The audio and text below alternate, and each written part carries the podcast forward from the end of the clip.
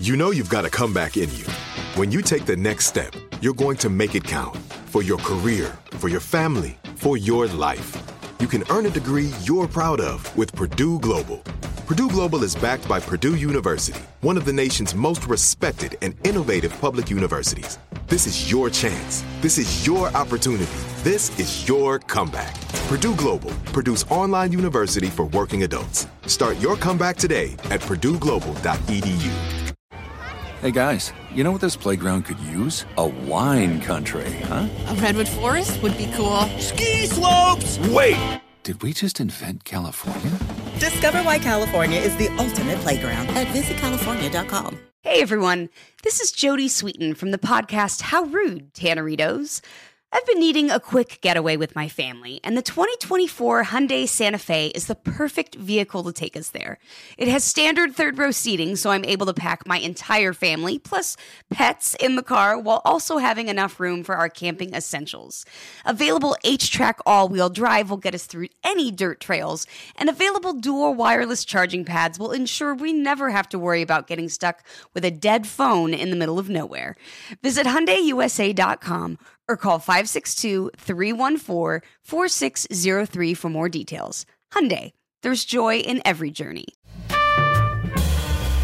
I'm Alec Baldwin, and this is Here's the Thing from iHeartRadio.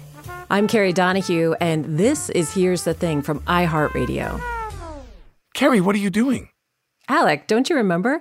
The staff of the show is going to be hosting episodes from the archives every other week for the rest of the summer. I completely forgot that. Well, it's happening. Oh, okay. Well, best of luck, Kerry. Thanks, Alec.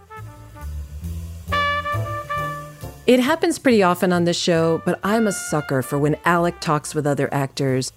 Two of my favorite interviews he's done were with Julianne Moore and Maggie Gyllenhaal. They are both so talented and often take on surprising, challenging projects. Alec talked with Maggie Gyllenhaal in 2018, just after the release of The Kindergarten Teacher. We'll get into that conversation shortly. Alec's conversation with Julianne Moore took place in 2014. Julianne Moore has been nominated for five Academy Awards Boogie Nights, The End of the Affair, Far From Heaven, The Hours, and she won Best Actress for her work in Still Alice. She played a linguistics professor diagnosed with Alzheimer's disease soon after her 50th birthday. Alec Baldwin played her husband. They worked together again on 30 Rock. Julianne Moore was very funny as Jack Donaghy's high school crush, Nancy Donovan. They share something else in common, too. Alec and Julianne Moore both started on daytime soaps, which came up when they talked about going to drama school. I was for some reason thinking about a friend of mine who didn't go to drama school in the car on the way here, and I wonder what it was like for her because she, you know, hasn't seemed to need it. And there are a lot of things that I did in drama school that I think I didn't need either. But then in retrospect, I'm like, you know, it's helpful. Did you go to drama school? Hmm? Where'd you go? NYU. Oh, okay. Did you go straight on to Search for Tomorrow then? The doctors. I The can't believe you just said that. I can't believe. Why? I, because I have in front of me, I wasn't going to go there right off. Oh, but but now that you've gonna. opened that window, you were Fanny and Sabrina That's Hughes. that's right. Franny, not Fanny. Franny and Sabrina. Someone else was Fanny Hughes. You were Franny I Hughes. was Franny. Yeah, Hughes. exactly. I know. I mean, couldn't it have been Francie Yeah, or Francis? Laura Dern was Fanny Hughes. She was. you were Fa- you were Franny and Sabrina Hughes Mm-hmm. on World Turns, and before that you did Edge. I did Edge. Were you on Edge? See, if you're on soaps, only when you're on a soap can you say Edge. Edge. Search. Search. Yeah. World yeah. Turns. Yeah. Days. Mhm, Days.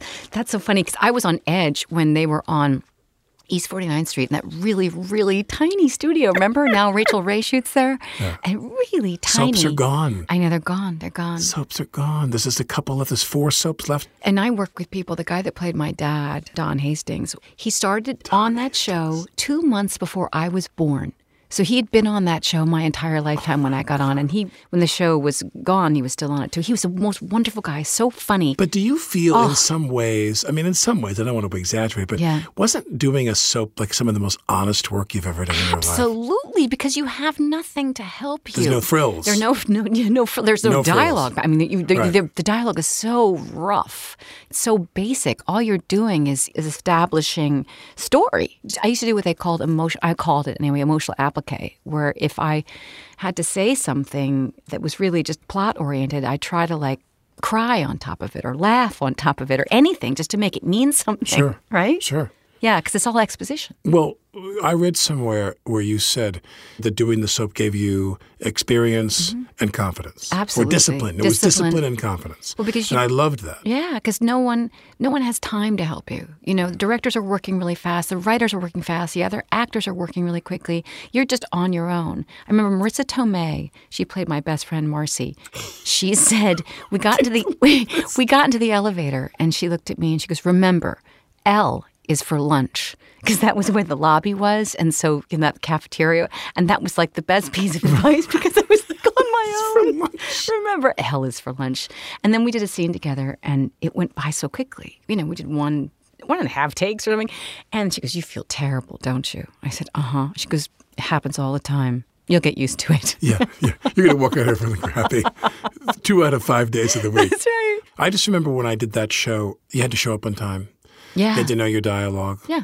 And, and no matter how excruciating it was, if you didn't, they fired you. You had to be there at seven o'clock in the morning. You'd rehearse. You were on camera. I would have sometimes thirty pages of dialogue a day for three. It was like you know for three years. So it was like a boom, boom, boom, boom, boom, and then you finish maybe seven thirty, eight, nine if you go late. You know, it was crazy. How long did you do the soap for? It was a- World Turns was your contract. It was my wasn't contract, and it was a three-year contract. You did it for three years. CBS, they gave they would do three years. Uh, the ABC ones would do two years and stuff, but they they never gave me an option. Although they had the option to fire me at any time. Right. It's their option. Yeah, yeah, it was their option. And when you finished, Yeah. what did you do? I went to the Guthrie Theater actually, and I did Hamlet. With? Hamlet. Um, Željko Ivanic. I saw you. you did not. I saw you. No, come on. Do you want to know something? Yeah. Uh, I can tell you right now. I did Loot with him on Broadway in 1986. Željko. You did it with Željko. Yeah. You did the show the following year in 87 And it was or 87 88? it was 87 or 88, yeah, 87. something I, think, yeah, I flew to Yeah. Minneapolis to see Željko. Holy cow. I saw you do. I saw you do Hamlet at the at the Guthrie. Well, I wasn't a Hamlet. I was Ophelia. Yeah, you were he exactly. was Hamlet. I saw you. What did you think? I thought it was fantastic. You I don't- you don't remember Ivanic- me, do you? You want to know something? I do. And Željko Ivanic, you were very young. You were a child. Yes, And just a uh, Željko Ivanic, he was probably one of the best Hamlets I've ever seen because he didn't have to push. Mm-hmm. No. He seems like a very dark, kind of conflicted And he person. also seemed like a very young man. You know, I think that was interesting about both Željko and I are very were very small, very slender and tiny, and we looked like teenagers, kind of. You know, so Who directed? Garland Wright, who I adored, he passed away, but boy, I loved Garland. He was great. It was a really interesting production. I love thought. Željko. Jelko was There's great. a thing that people strain for when they play Hamlet that he has innately Yeah. Mm-hmm. that I really, really loved. Mm-hmm. So you did the Guthrie and then And I went to the I went to Actors Theater of Louisville and did some plays there, an Arthur Kopit play, and and then So there wasn't an idea that you want to kind of strap yourself into the rocket sled here and get going. L.A. TV movies. No. No, I mean I just did. I also worked. I worked at the Public. I did some plays, and then I met Andre Gregory, and I did Vanya.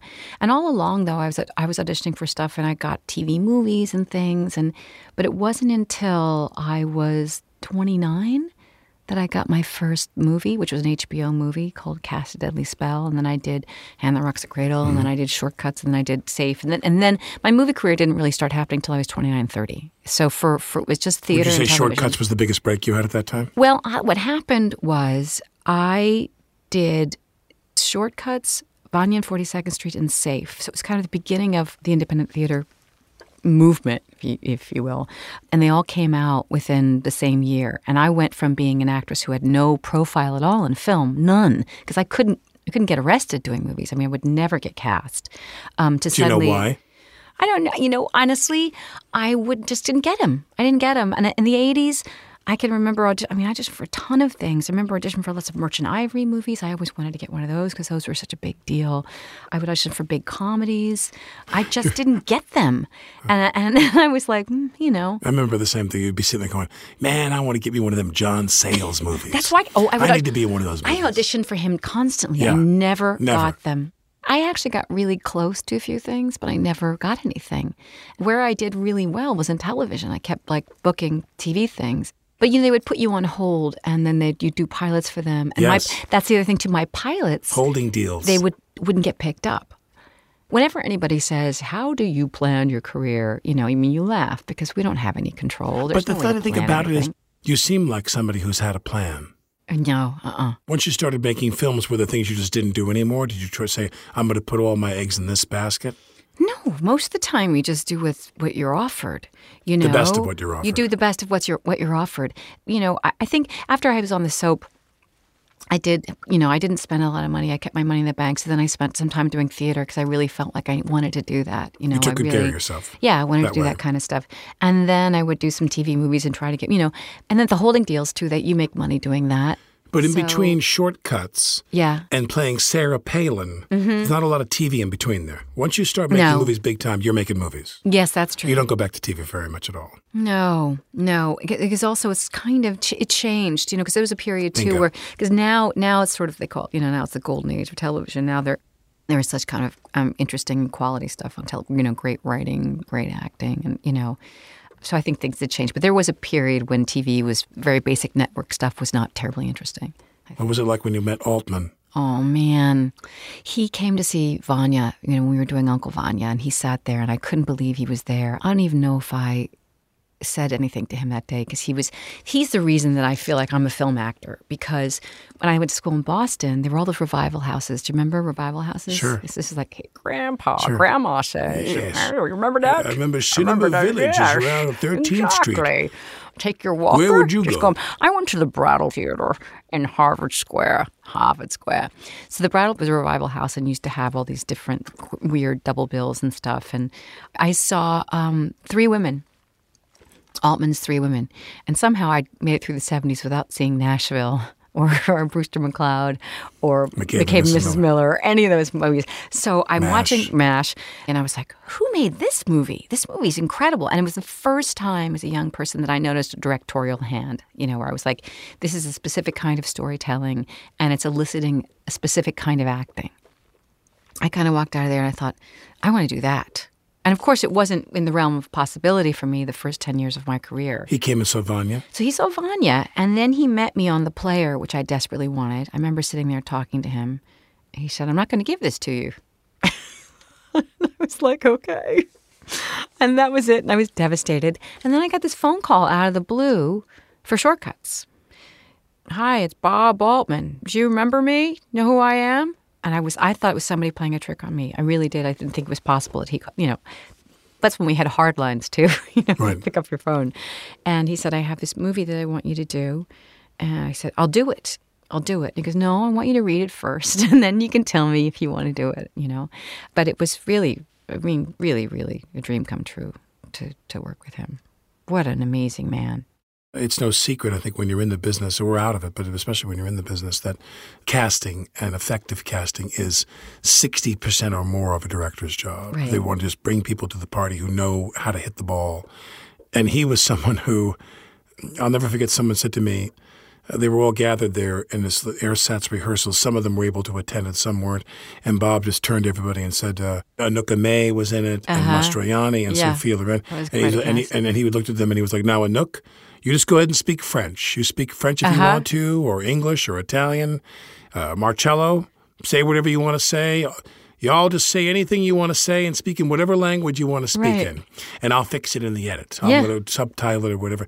He seems so uncontrolling. He he was. The thing about Bob was that you couldn't do anything wrong. So it made you feel like you could do anything and you would do anything for him. You'd be like, ah, "Oh, wh- what can I do? What can I do?" And he's like, "Whatever you want to do." But it wasn't like it was chaos, you know. He set up it was like there was a corral that all the actors were in, and it was his corral. And some, even with an improv, he'd say, "Okay, you know, improv this." He said, "Now let's do it again, but this time you just say that part." So he was in complete control of it, but he really made you feel so free and so loved. non judgmental. Yeah, Uh, there- there's a quote I read about you where someone says, they, they cast you in shortcuts and you were a total unknown. That's right. She's a total unknown, they said, I was- casting in this role shortcuts. And I thought, and by then you've been working for almost 10 years I worked in for 10 years. However, within that cast, I was the only person, and there were, what, 30 people in it, who wasn't famous. So But isn't it amazing how in the movie business That you're a you are an unknown if you haven't done a movie? I know. That, that any of us have seen. exactly. What changed after you did that film? Did you change? Personally, did I change? Um, I don't know. I'm ugly and I have no talent. That's right. And now I'm beautiful. Did you start to get- did you start to get And then cured I got, and then I was, and then I became, yeah, talented I'm and gorgeous beautiful. and I know everything. Ah. well, you know what was interesting, and I think this is, and it's actually very similar to what I felt growing up as a kid. You would be in one situation, you'd be at a school, and maybe you would be a kid who wasn't very popular, and no one thought you were, you know, very interesting or something. And then you'd move to another school. At that school, everybody would think you were interesting for some reason. It would just happen, and you'd think like, well, I was the same person. I haven't changed that much. So it's the just how perception of you has right, changed. the perception has changed. And now the perception of you has changed after Altman. So, and that, well, and so that's what happened to me too. So, after 10 years of doing television and theater, although people don't see the theater, so they don't think you really exist, they see TV, people thought, oh, she's a TV actress. And then I do work with Andre Gregory and Louis Malle, and I work with, you know, Robert Altman, and I work with Todd Haynes, and suddenly I'm a huge film discovery. I'm in this amazing, you Everyone know- wants you. Yeah. And then I'm like, I'm the same, the same Right. thing. So I think oddly what happens is that you don't change your perception of yourself. You're like, well, clearly it's just, yeah, other people's perception. It solidified my own work ethic it, that it doesn't matter where I'm working. Did you feel that the way you grew up fed this in terms of you being because because you had to reinvent yourself? Mm-hmm. Yeah, well, and also- you were you were seen by a fresh set of eyes Yeah. again and again and again. you, you just you have to discover a core self and a core a core sense of values and people kind of poo poo and say like oh TV uh, or oh this or that I'm like you know nuh uh nuh uh Yeah. it's all valuable all of it you know yeah Even when I do just- radio announcing, it's I do. I'm important like, it's that's work is right. work. work is work I and it's- owe them my best. and, it's also it's it's valuable for you to do your best no matter where you are too I really really believe that you know in everything you do and I also resent it when people say that they can't do something like they can't they were terrible waitress and I'm like why because you weren't paying attention You're supposed to write down what I yeah said. so it's it's important no matter what you're doing to put effort into it I think Julianne Moore. Did you know that there are 250 episodes in the Here's the Thing archive? If you like these kinds of in depth conversations between Alec and other actors, policymakers, and musicians, go to here'sthething.org and take a look around. After the break, we'll hear more of Alec's conversation with Julianne Moore.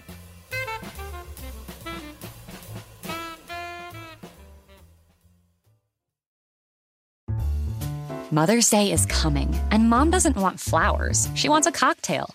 Here's a hint get mom Bartesian. It's the countertop cocktail maker that creates your choice of over 60 premium cocktails in less than 30 seconds, each at the touch of a button. Flowers die. Happy hour comes back every day. So get mom the machine that makes amazing cocktails with real fruit juices and craft bitters. Best of all, get $50 off a Bartesian premium cocktail maker with the purchase of one pack of cocktail capsules. So, instead of getting mom a reason to fill a flower vase with water, get mom the easiest, fastest way to fill her glass with the floral notes of gin. The best cocktails are premium cocktails, and the best day to get it for mom is Mother's Day, because you can get $50 off now for a limited time. Visit B-A-R-T-E-S-I-A-N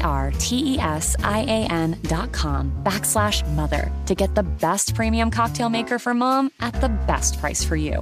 Artesian, premium cocktails on demand. This is it. Your moment. This is your time to make your comeback with Purdue Global. When you come back with a Purdue Global degree, you create opportunity for yourself, your family, and your future. It's a degree you can be proud of, a degree that employers will trust and respect. Purdue Global offers working adults like you over 175 flexible degree programs to meet your specific career goals. These include associate, bachelor's, master's, and doctoral degrees and certificates. Purdue Global degree programs range from nursing to business to communication and more. Whatever your interest, we have the degree that will move you forward. You have the knowledge, you have the experience. Now it's time to get credit for the work you've done and earn the recognition you deserve with Purdue Global, Purdue's online university for working adults. You know you're worth it. We do too. So don't wait another second to get the degree that will take your career to the next level. Start your comeback today at purdueglobal.edu. When you have health insurance, it's easy to think, I'm covered, no worries. Well, not so fast. Remember, your out of pocket costs are not covered by insurance. That can be a lot of money for your family. But how do you know you're not being overbilled? It's estimated that over 50% of medical bills contain errors. Unless you're a billing expert, how do you know your medical bills are accurate? HealthLock can help. HealthLock is a healthcare technology company that securely connects with your insurance. When your medical claims come in, HealthLock technology reviews the claim for errors like overbilling, wrong codes, and fraud. HealthLock makes it easy to find and fix hidden errors so you pay only what you owe. You can even have HealthLock work on your behalf to get money back from select past bills. To date, HealthLock has helped its members save over $130 million. Bottom line, insurance alone isn't enough. To save, visit healthlock.com. Do it today before you see another healthcare provider. That's healthlock.com. I'm Kerry Donahue, still in for Alec Baldwin on Here's the Thing, revisiting his 2014 conversation with actor Julianne Moore. Alec was surprised to learn that Julianne Moore's career didn't really take off until she did a string of independent films in the 90s. In the 90s in particular when there were a lot of people who were working who were who were writer directors and they were kind of it was sort of a really great great period for independent film. I think people were looking f- to tell these really unusual stories. And there wasn't an economic expectation on them either. That's changed. So it was about being involved in that narrative and that in that vision and, and stuff. You know, it really was bringing that story to life, I think.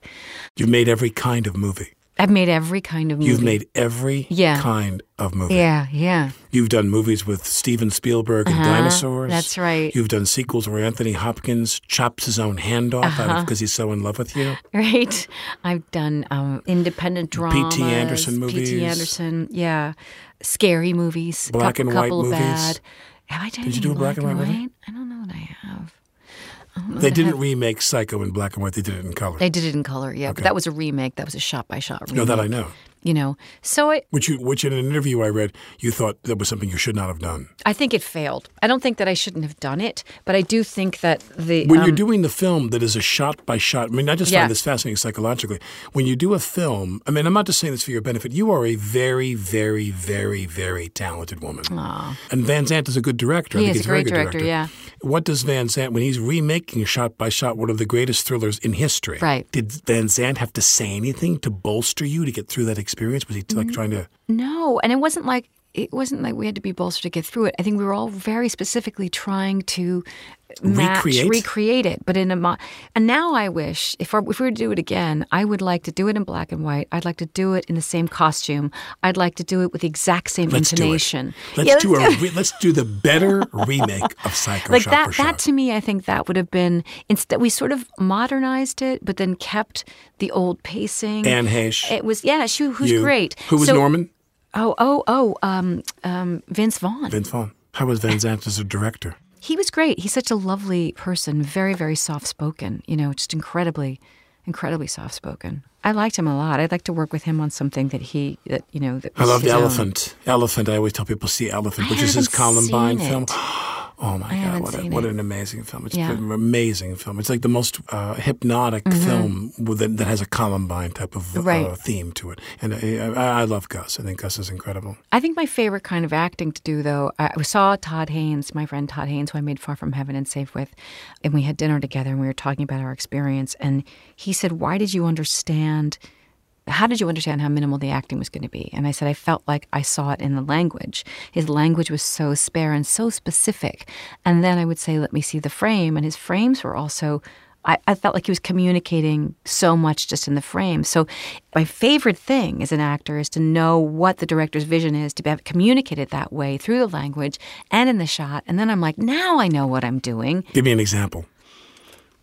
Well, like when Todd Todd had a shot uh, of a very wide living room, you know, and at a baby shower, and there were a bunch of women all the way at the right side of the frame. I had crossed all the way across and was standing up on the left side of frame, and I just asked where the ladies' room. And my only line is, can you tell me where the ladies' room is, please? Or something like that. And I could see it was all about this movement of her kind of trying to reach over to these people. So so once I looked at that, I was like, okay, well I can see if I hunch my shoulders forward, then my then this little figure is kind of bowed in this big wide frame, you know. So he's telling the story of alienation.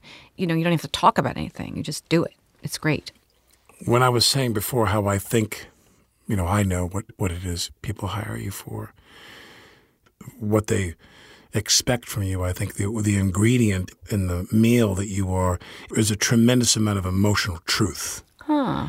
You have a kind of emotional resonance, which you turn on and off. Yeah. You know, like I always, I want to talk to you about P.T. Anderson for a minute. Well, like when you do Boogie Nights and that character you played, you played someone who was so cut off. To me, that, then that's what I From perceived. her reality. What Yeah, I perceived yeah. was was did you make a choice with this woman Yeah. with that famous scene you have with him where he's going to have sex with you and you tell him you can do this to me and, you, you're very ma- yeah do this do this do this you can do this to me go ahead go ahead and you're kind of holding it it's like his first day at school Well, she's in complete denial about what's going on. She's someone who's made an economic choice. You know, really, she's given up her family, she's given up her child. She probably was in a position where this was the only kind of work she could get. She's a drug addict. did you meet any of those people Yeah, yeah. You did. She's a drug addict. My favorite scene in the movie is when she goes to court to get custody of her son. we're talking about Boogie Nights Yeah, by the Boogie way for Nights. people who are listening And she's all dressed up and she's trying to be kind of a straight arrow and stuff. And she feels very self righteous about getting her child back. And the judge looks at her and says, Maggie, have you ever been arrested? And that's the end. And you go, oh my God, this, you know, she's, she's, of course she's been arrested, you know? And she just sobs and sobs and sobs. And you go, so this is a woman who in her head thinks that she can be a parent, but she's, she can't. She's not living a life that's going to allow herself to parent a child, but she won't. There's a huge space between what she feels about herself and what the actual, what was actually happening. that's the first time you worked with Anderson yeah, yeah. And Who I what had you been doing before that what did he see you in What did he saw cast me you in off of? Safe. I don't know. I think he saw me in. I think he saw me in Shortcuts and Safe and Vanya and all that stuff. Ta- You know, Paul was very young. He was 26 when we met. We met at a party, and a friend of mine introduced me to him and said, "This guy wrote this script and he wants you to do it." And I was like, "I would love to read it." And he said, "You're going to be in my movie, man." I got the script and I read it, and I was like, "Holy cow! Yes, I am. This is fantastic." He has such an original voice. It was so exciting. It was such an amazing story and so emotional and wonderful and rich. And yeah, I was lucky to get it. You know what you were saying? I was thinking about how you talk about emotion, you know, on camera and stuff, you have that too. You have this, you have this tremendous vitality, like a real sense of being alive and a lot, a lot contained inside you. And it's wonderful to work with you because it just permeates the scene. Like, you know, you feel that. That's the trick. The trick is how do you live on camera? How do you become alive on camera? So there's all this stuff about acting.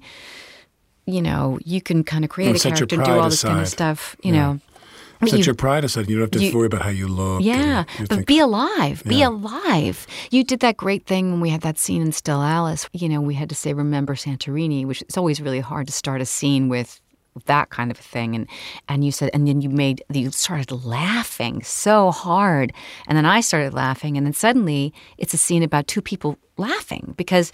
I was trying it's to remember genuine. Santorini. You're, You're like, oh, what? yeah. But you know, it's it's like that's what you want. You know, that's why I like to talk when I work. What do people expect from you or think of you when they meet you I think they think that I'm going to be more serious than I am. I guess because of all the dramas and the crying and stuff. Right. They think that I'm going to be really dramatic and because of the emotion of the films yeah, you do but I'm not. As you know, I'm not a very serious person, Right. and I'm not a very. I'm not a terribly sad person. well you are when you know? need to be Sure. But you say yeah. I can be serious, but You but I mean, live I'm, there all the I like to. I'm I'm very chatty. I like Mhm. to talk all the way up to action. I do. I do. And if you can't talk to me, I'm really disappointed. Then I get lonely. I don't want to be lonely when I'm working. Yeah. I want to be with my buddy. Talk to me. I want to talk to me. Talk Let's to me. You're my friend. Let's be buddies. Talk to me. What'd you do this morning? What'd you have for dinner last night? What are you doing later today? Are you cold? Do you like that sweater? Do you like my sweater? What are you doing? Action, acting. I love it. That's my Oh, favorite part.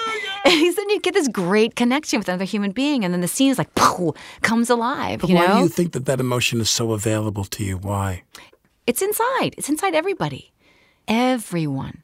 So it's like, how do you access that? You know, your own story, everybody else's story. You know, what you're getting on top is just like the tiniest little like shell. Other than that, there's all this stuff.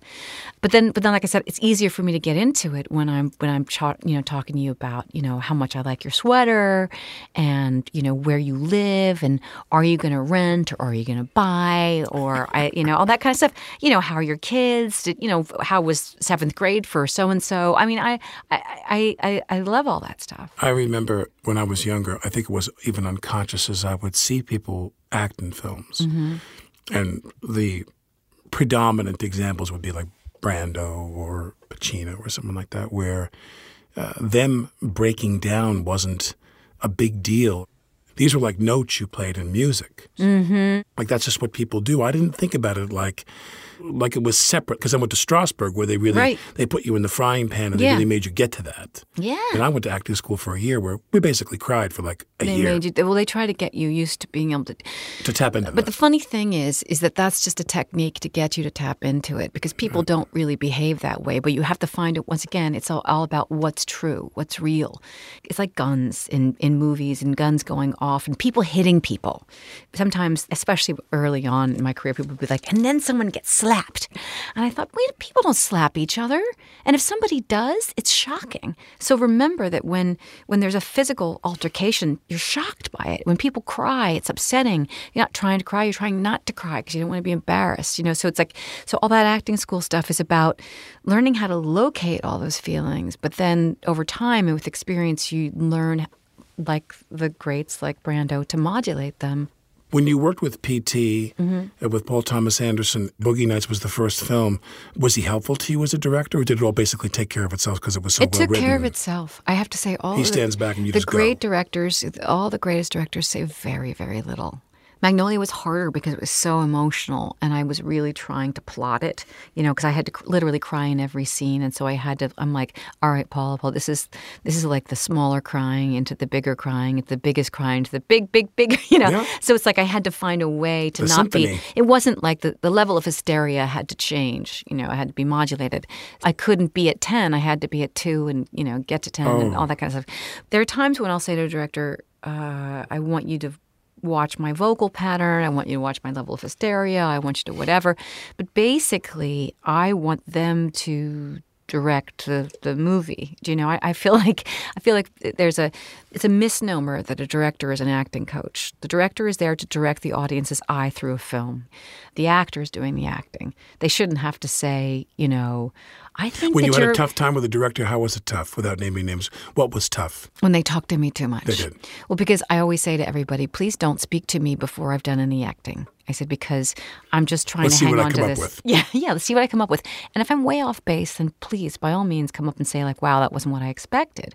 But if I hear too much, I mean, this is going to sound really silly and precious, but I always say that acting. So it's like this little flame, and you've got this like little thing, and you're thinking, "Okay, I want it- this to work," but you don't want to blow it out. And if somebody comes along and says, "This is what I think," they might just blow it out, and then you have nowhere.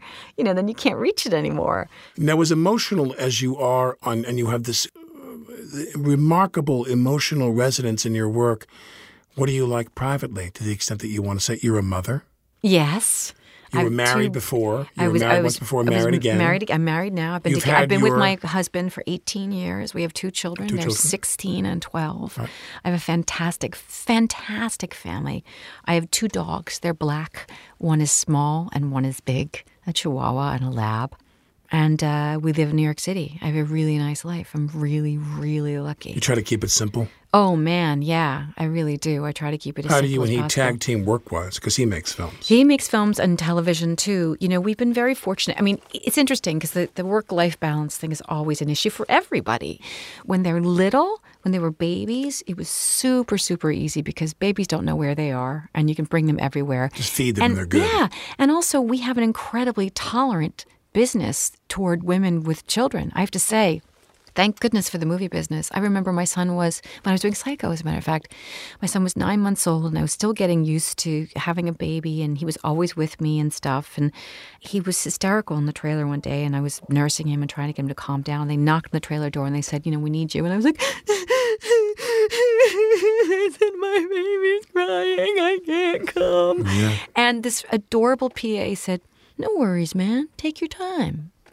Yeah. And I was like, holy cow, I'm the luckiest woman in the world. You know, I mean, so so our business is very tolerant. We're lucky, and I, I have no complaints as an actress. Did you turn down a lot of work because of your family?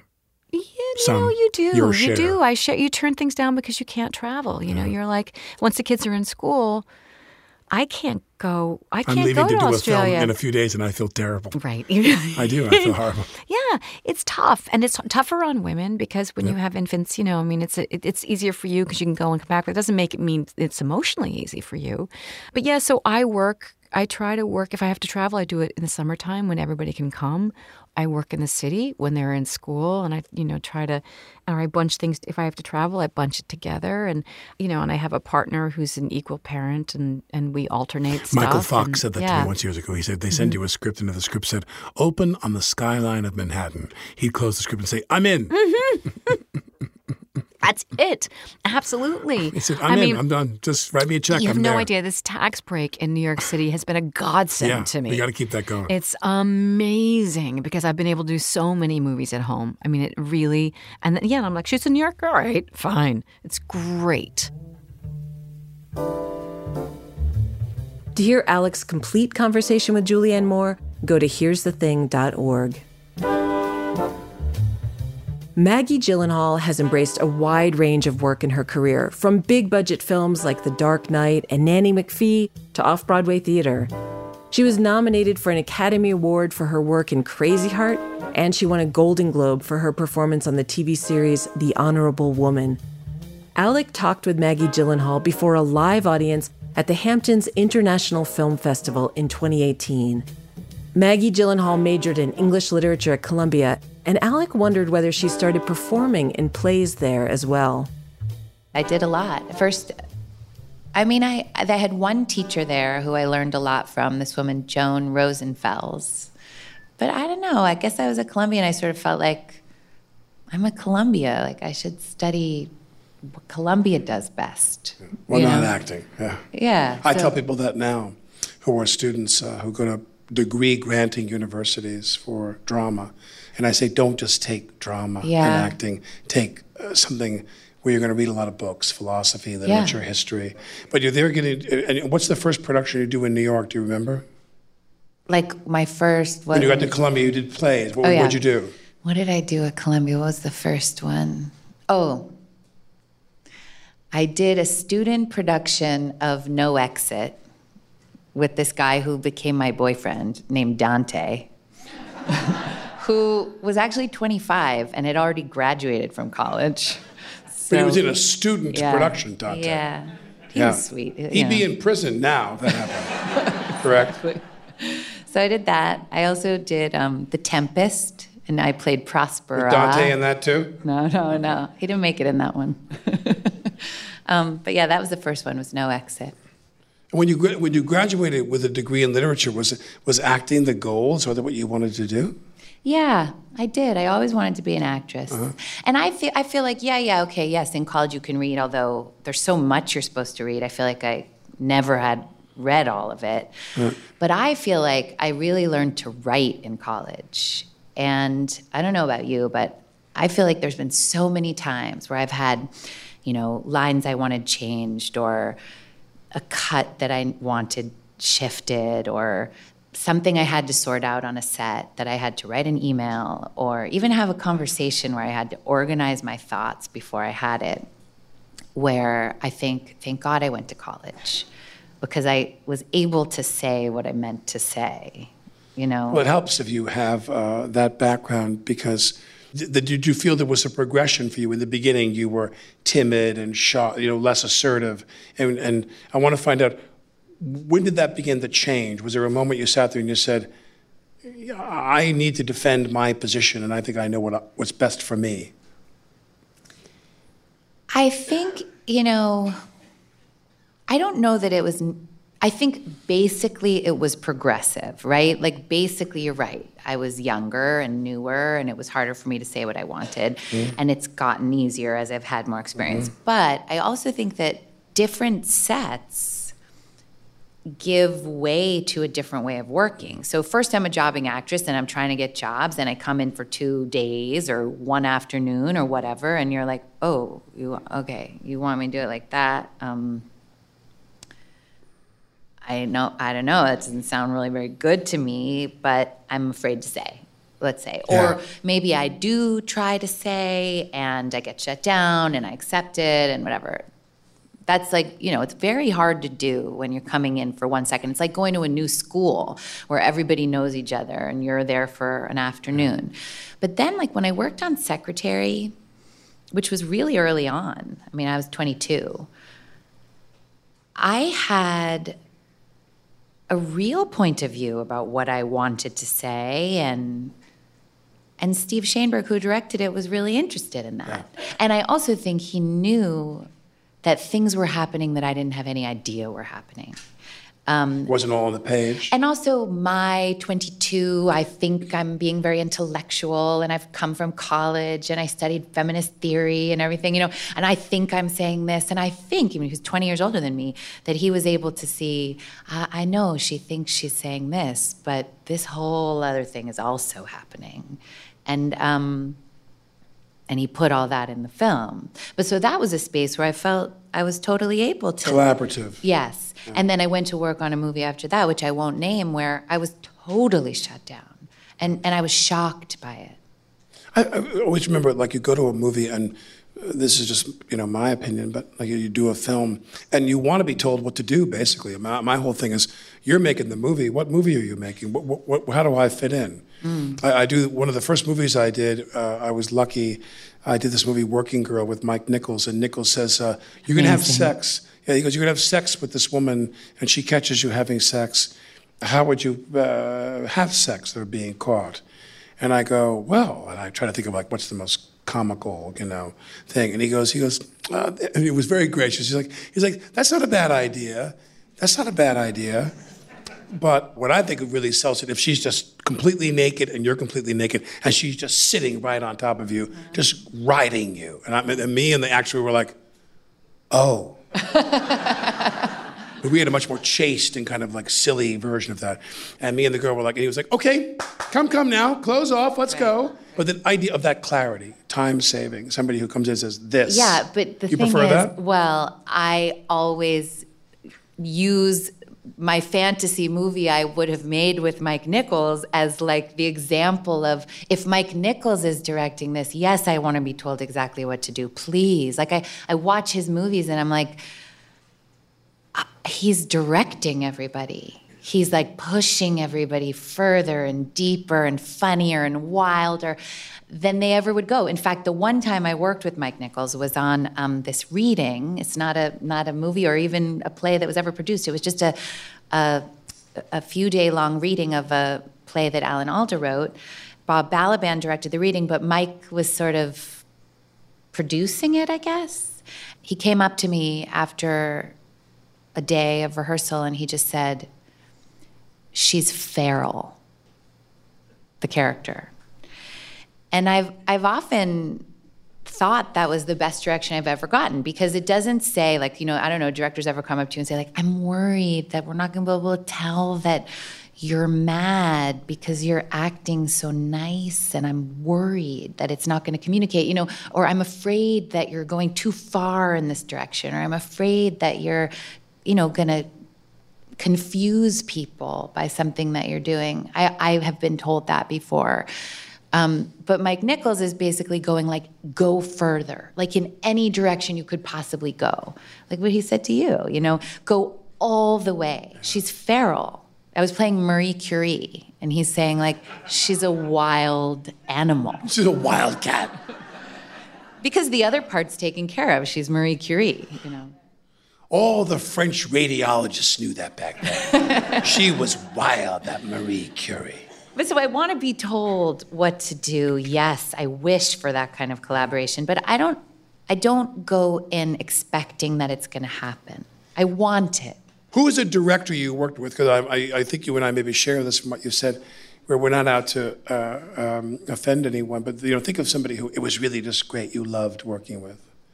Um, other than your current collaboration? We're going to get to that, but which I one. did love Yes. my current collaboration. Um, huh, I have a few that I've really loved. Um, Martin Scorsese on Vanya. right, that uh, Martin Scorsese directed. Supposedly, um, according to Wikipedia, me and my husband I'm in a researching on, 200 on seat Wikipedia. theater It says in New she York. did an Uncle Vanya at at at, at, uh, uh, uh, at CSC. At CSC. It's like a tiny black box theater in New York. and it says Martin Scorsese directed the Chekhov, and I go, my God, this is like the seismic thing that got by me. It's like it's like someone walking up to you going, you know, the Lindbergh baby was kidnapped, right? It's totally like, no, wild. I didn't know that. And then in this Wikipedia entry that Alec just showed me, it then goes on to quote a terrible review of me in the play.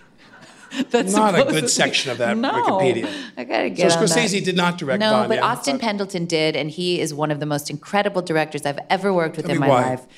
Austin, um, it's funny. Austin asked me to do uh, Uncle Vanya, and he, uh, when when they offered it to me, they sent me this interview with Austin, and it basically talks about this sort of incredible way that he likes to work with actors, you know, where everyone's free to respond to each other in the moment on stage. You know, all the fantasies that actors have of a way that you could actually really work together, which rarely happens. And I was like, Austin, I'd love to do this. I'd love to work this way, you know, where it's all just reacting to the reality of the moment with the other person on stage. And but how everybody says that's what they want to do.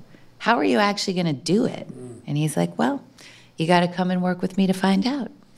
And the truth is, is I, I don't know how he created this situation where everybody on stage had deep respect for each other, even though it was clear to me that there were actors who were stronger than others that there were but it made no difference. You know I, I know one way he did it. I remember the first day of, re- of rehearsal he said however you imagined uh, sonia whatever fantasy you had of who sonia was going to be when you read this play sonia is her. Sonia is this person, and all the feelings you have about this person, about the way that that ricochets off what you anticipated when you read the play, that's all useful. But Sonia is her. And so we did create this little black box theater situation where, and I did it with my husband, and he's a brilliant actor. So that was cool. Um, and we got to pretend we were having an affair. Both Chekhovs we did, we were playing people who were having affairs, which was really hot and great, you know. uh, but I loved working with Austin. I also loved, um, I loved Hugo Blick, who directed The Honorable Woman. Um, you got a Golden Globe for that. Yeah. That was that. You mentioned me that was one of the longest times you were overseas and away from home. Yeah, and shooting. and it's funny. I, I really admire what you said about how, for you, um, your your trust is a director's to lose. I I wish I could be like that, but I'm not, and I go in with my guard up, and secretly, I want the deepest, most intense artistic collaboration possible, but I don't, it's not easy for me. And with Hugo, I think we were both like that. And, you know, it was eight hours of television. I'd only ever done a two hour movie before. I didn't know how to do that. And I'm in every minute of every scene, and it's super intense. A lot of work with somebody to be yeah, and it could have been terrible, you know. But I remember about two thirds of the way through, somebody I, I came over to him and I, I just sort of said something in his ear about the scene. Oh, I think we need to shift this, and actually, can we move this here? And could this happen over here? Just oh, almost shorthand at this point. And he was like, Yeah, absolutely. And someone sitting next to him said, Do you just do whatever she says? And he said, He's English also. He said, I trust her completely like that. And I, I took it in like, whoa, actually, he was kidding, but I kind of think he does. And then at the very end, on the very, very last day, I had this voiceover to record, which plays at the beginning of every episode. And it's basically about trust. And it basically, I think it says something like, you have to just, I mean, not in these words, but it, what it meant was you either trust nobody or you just jump off the cliff and you trust. And I was like, um, he put me in this little room to record it because we'd forgotten to record it. And I was like, Hugo, do you mind if I say it to you? And so he came in the room with me. And I basically, the, the subtext, I guess, of what I was saying to him was, I trust you, you know? Maggie Gyllenhaal. If you're enjoying this conversation, be sure to follow Here's the Thing on the iHeartRadio app, Apple Podcasts, or wherever you get your podcasts. When we come back, Maggie Gyllenhaal talks about working with the children in the movie The Kindergarten Teacher.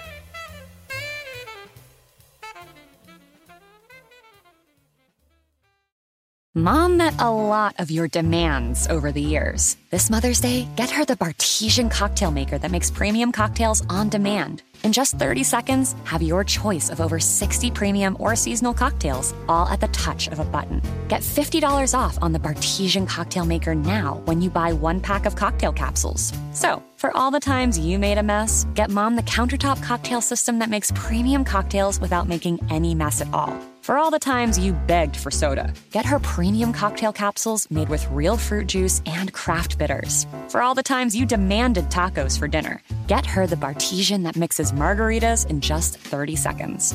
Make mom's Mother's Day and all the 364 days that aren't Mother's Day with a Bartesian cocktail maker at $50 off. Visit B-A-R-T-E-S-I-A-N dot com backslash mother now to get $50 off the Bartesian Premium Cocktail Maker. Bartesian, premium cocktails on demand. This is it. Your moment. This is your time to make your comeback with Purdue Global.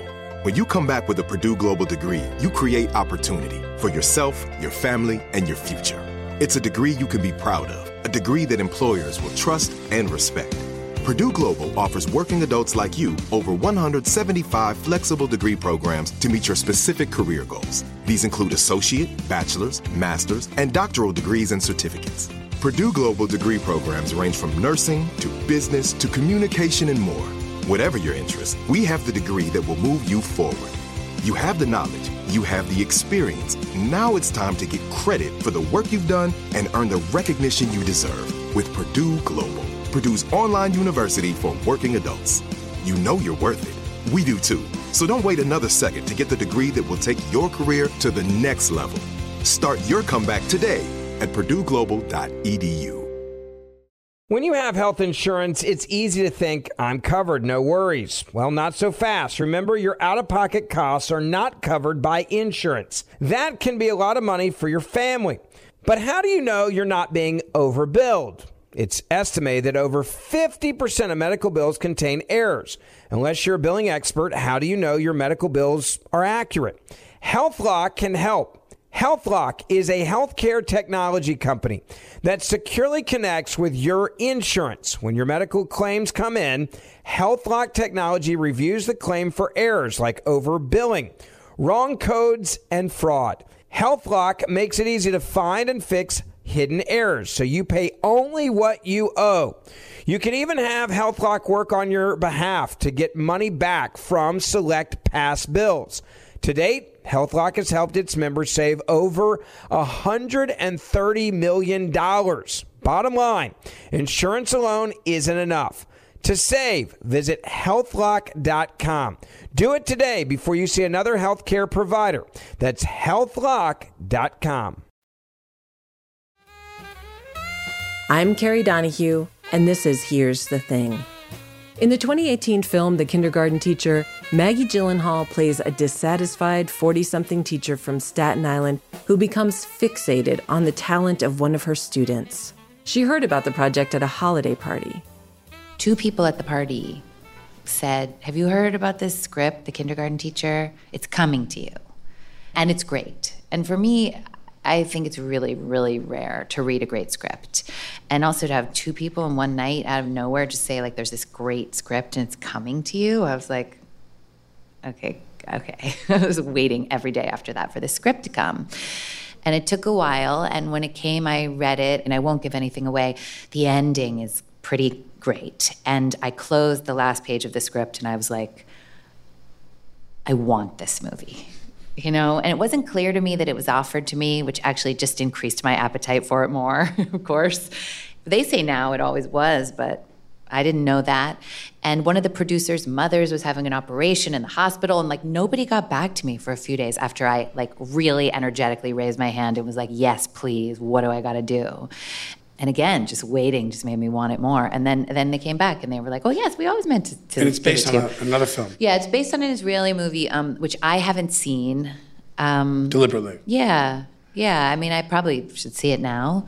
Um, I've heard wonderful things about it, and I've heard that narratively it's very similar, and yet it tells an almost entirely different story. So our movie, I think, is really about the consequences of what happens when you starve a vibrant woman's mind told from the point of view of a group of women filmmakers. And our conclusion is that it's fucking dire, you know? That's and I think the Israeli movie, which has a very similar narrative, is um, is much more about masculinity in Israel and art in a country at war and very different things, even though the story itself is very similar. Um, so yeah, so I got the script and then and I signed up and then you know um, it was not easy to get our money. In fact, at Sundance when we first premiered, I shook the hands of 50 executive producers who had you know all together somehow helped us cobble together the money to make it. So we spent a while um, doing that, and then we made it in 23 days in New York. in New York. Yeah. Now, when you work with, uh, uh, this sounds like a silly thing, but I always think about this in terms of the, the brevity of schedules now and the pressure to shoot efficiently now. But with children, I find is very uh, uh, specific. And in the movie, in, from my money, the, the, the, the young boy, what's his name? Uh, uh, Jimmy in Ji- the movie, no, his the- character the. Parker. Parker, the boy who's it's we, we had the funniest moment yesterday because I said this kid's fantastic after the movie, and somebody from the festival said, "Well, he loves Boss Baby." He's like, "How old is he? Like five? He's six. Six. Yeah, yeah. So we go backstage, and I'm like, "This is amazing. You're doing like this really hypnotic, creepy drama, which is great, and I'm in Boss Baby." I mean, you and I, we have so much in common, you and I. You know, we're, we're both in the business, different wings of the business, maybe. Parker, but we had a lot of fun with him. But when you're working with somebody, like a lot of times, kids are performing, and the kids that that climb the ladder a little bit Yeah. in that division, they're very, you know, uh, they're ready to come, you know, sing tomorrow on Broadway, and uh, uh, he's not. No. he's very real. Yeah. And was that a decision you and she talked about? You and Sara? Yeah, I mean, I felt a couple of things very strongly. I have a child who's six and who was five when we made it, just like Parker's five. So it's hard to remember what it's like to be five. I mean, how different the world is. Unless you're five, you have a five-year-old, I know, right? Yeah. Or unless you're living, unless you're living with a five-year-old, and then you're in that mind kind of so i felt two things i felt i almost didn't do the movie at one point because i thought no movie no matter how much I love it or think it's important or whatever, is worth disturbing a child, even for a few minutes. So I was like, how are we going to do this? And I, I also don't think um, five, six year olds are actors.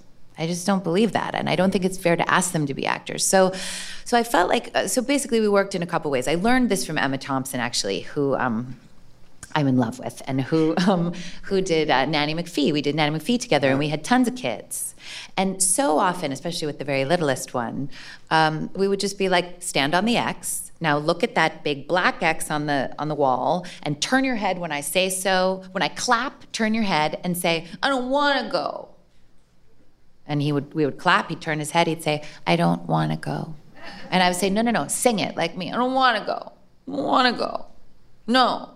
And then he would just sort of repeat. We, I would be like, you have to just sing it, like Parker. to Parker, sing it. And so then he'd kind of just imitate my inflections. That was one way we worked with him so that it was just a song. It wasn't like he actually you can't say to a five-year-old i want you to get in touch with the way in which you i mean like um, but the other thing you can do with five-year-olds uh, is that they will forget that the camera's on them.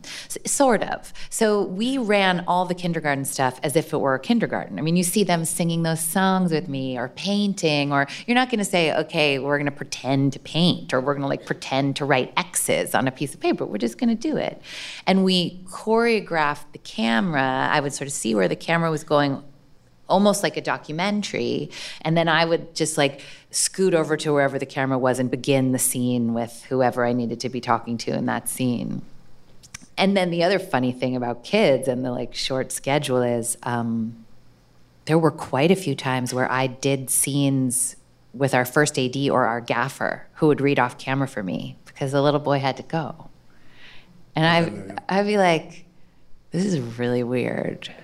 But, huh, you know, like the way you can trip yourself out as an actor, kind of, and you can be like, oh, there's helicopters going over all the time. We have to keep stopping in the middle. I'm really frustrated. And then all of a sudden, the frustration just goes back into the scene. So this one, I was like, oh, this is like a hairy 50 year old guy with like a scrubby, you know, beard. Easy and- now, easy now.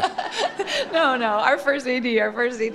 and, and he's lying on the ground, slating also. And I'd be like, oh, but I'm, okay, so I'm basically talking to this child as if he's a man.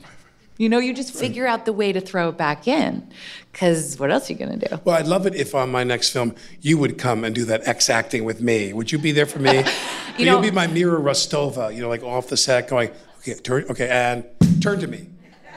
And say, I don't want to go to prison. I don't want to go to prison for tax evasion. I don't want to go to prison for tax evasion. You know, we could do that. You'd be my acting coach. Um, the um, uh, that's amazing. Uh, you know, an ex acting thing. I, I, I need to work with you, man. I'm dying to get a script with you. It was, and- it was Emma Thompson, really. Emma and you Thompson, can the three imagine of us, she's we'll find pretty something we can damn good at that too. Now, what about Sara? How many films did she made before she made this film? I loved working with Sara. Yeah. And it was a totally different kind of experience than I had ever had before. And in some ways, I like to think it's it was a very feminine set, right? Sara wrote and directed it. Our financiers were women. Our producers were women. It's all about a woman. Um, but I'd worked with a lot of other women and had very different kinds You've of worked with a few women directors, I right? have. Yeah. I've worked with many. I mean, even on the Deuce last season, seven out of eight directors were women. You know, Is there a difference? well, there is a difference. Yeah, there is. But that's not necessarily what made, I think, my collaboration with Sara and our set on the kindergarten teacher so, I don't know, unusual. Yeah, feminine. But I don't even totally know what that means. Even when I watch the movie, I'm like, this is feminine. Like, what does that mean and why? And my husband, after he saw it last night, he was like, I wish someone would send this to Senator Flake. but but I don't really know totally why, right? It's not a political movie, but it's it's like somehow it's really kind of straight purely feminine thing. I, you know, it makes me think of the piano. Not this movie. I would never compare it to that. But the experience I had when I saw the piano, and I was like 16 or something, and I had never seen anything like it. I was like, what? Like, I, I guess I think in some ways, um, girls, women my age, we get so used to having to relate to a male character, or even let's just say like a sort of masculine point of view on something. We're like, yeah, yeah, that's not exactly my experience, but I could twist it around and make it relatable to me. And that muscle is very exercised, I think, in mm. most women. We're like, yeah, yeah, I get, I know it's not exactly my way through the world, but I could, I could just twist a little, and it, it's cool. I get it. And thank God, because otherwise we'd have very little to relate to. But then, like, when I saw the piano, I was like, whoa, I feel so relaxed. I don't have to twist anything. And um, I felt that way when I read Sara's script.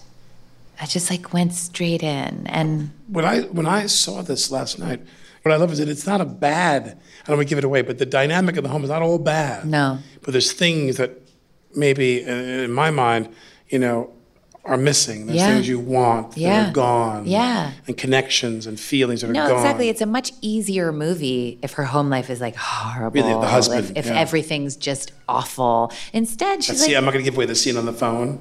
Yeah. And your husband's like, he's ready to, you know, do a little dance with you, and then the phone rings. Oh, yeah. Oh my god. yeah, Oh my god. yeah, Crazy. Yeah, Really upsetting scene. Yeah, Like so fucked up. yeah. Yeah. It's true. There's it's a couple true. of really fucked up scenes in this movie. It's incredible. it's true. So you're doing The Deuce. You're on HBO. Uh, uh, how did that happen? Meaning, how did they reel you in? I mean, I'm not just saying this for your benefit. You were one of the most admired movie actresses in the business. So when you go to do the TV thing, how did they hook you? Well, huh. I just, it's so funny though, because like in the first three episodes, which was all I read of The Deuce, Candy didn't really have all that much to do. You know? That's why you took the job. Um, no, but it's weird because I was just talking with Peter about this on, when we were walking on the beach here today. I was like, yeah, when I first, I, there wasn't, she turns so amazing. I mean, I love playing Candy, I really do. Um, but I just had like a feeling. I don't know. I was, it was David Simon and George Pelecanos. I mean, they've made some pretty damn good TV. And I had done The Honorable Woman with Hugo, who I told you I loved so much. So it wasn't my first time in TV. I wasn't like, snobby about TV. I wanted it. You know, I wanted a good job, you know, that that I could count on, but also Stay home. Yes, and Nice to be see. home. But also I was like, I don't know, I just had a good feeling. I was like, I just want to play this woman. I want to I want to try it. I want to see. I want to see if I can do this. It was so far outside of my experience to play a sex worker in 1971. Um, I just like liked her. I just had a I just had like this feeling about it. You signed for three seasons. Three seasons. Not a long contract. No. Yeah, that's cool. And I guess I well, and you know, there was this whole thing where I was like, guys, I I've only read three. There's going to be 24. How do I know? I mean, I think you guys are all right, but what if this becomes something? I mean, I've I never had signed on Trust. to something like that before. Well, that's true. T word. But again, like I said, I don't trust that well. So I, I asked them if I could be a producer. And and the thing is, is when and everyone said to me, You are never gonna get that. On a big HBO show, you've never produced television before, you didn't develop it, like good luck, Maggie. But then they were like, Okay, Great. let's be partners. Good for you. And um and I was like, Oh wow. Good for you. Good for you. My last question is a quick two-parter. Now, I, I had a very fleeting role in Looming Tower with your husband, Peter Sarsgaard. And my first question, which is a silly question, is: Is your husband really as sweet as he seems? Yeah, my He's one of the is- loveliest men I've ever met in my life. He's a damn good husband. He's a I'm, sweet I'm, guy. I'm He's- thrilled with him. And what's that like for you being two people who are working all the time, very successful movie actors? That's uh, is it wonderful to be with somebody who understands what you're going through? I'm married to a woman Yes. that's not in the business, and sometimes it's Yes, like, like, sometimes I'll be like, "When are you coming home? I don't understand. When Yeah. are you coming home? Like we had planned such and such." And he's like, "Maggie, you know I don't know the answer to that." Yeah, You know, I'm like, "Oh yeah, yeah, yeah, yeah." yeah. My wife was like, my wife sometimes is like, Alec, why are you so dramatic? and I'm like, duh. anyway, Maggie Gyllenhaal, everybody.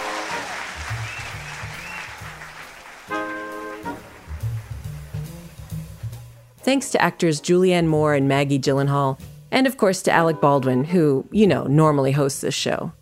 Here's the Thing is produced by Kathleen Russo, me, Kerry Donahue, and Zach McNeese. Our engineer is Frank Imperial. Kerry, am I coming back next week? Yes, Alec, you're back next week and you're talking to Jackson Browne. But every other week for the rest of the summer, members of our team will be popping into the feed to showcase terrific interviews from the archives. Thanks, Kerry. Thanks, Alec.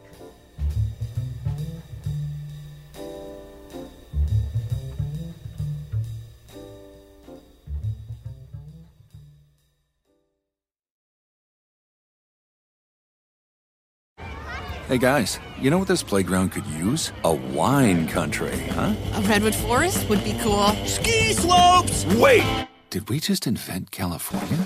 Discover why California is the ultimate playground at visitcalifornia.com. Are you looking for the perfect move in ready home this spring season? Now's the time to buy at Fisher Homes. For a limited time only, enjoy below market interest rates starting at 5.375% APR, 6.139% APR. With these exclusive lower rates, you can save hundreds on a move in ready home and start enjoying the benefits of home ownership even faster. Schedule your personal tour with one of our new home specialists at FisherHomes.com and make this spring the season you find your perfect home sweet home. Financing provided by Victory Mortgage LLC, NMLS 461249, Equal Housing Lender. We went from normal life, healthy child to acute lymphoblastic leukemia or B cell ALL. The St. Jude team came up to get CJ via ambulance. Shortly after that, I noticed a rainbow. It meant that there was hope. We were driving into hope. To have hope is to have your child healthy, and we have that because of St. Jude. You can help kids fight childhood cancer. Please become a St. Jude Partner in Hope today by visiting musicgives.org.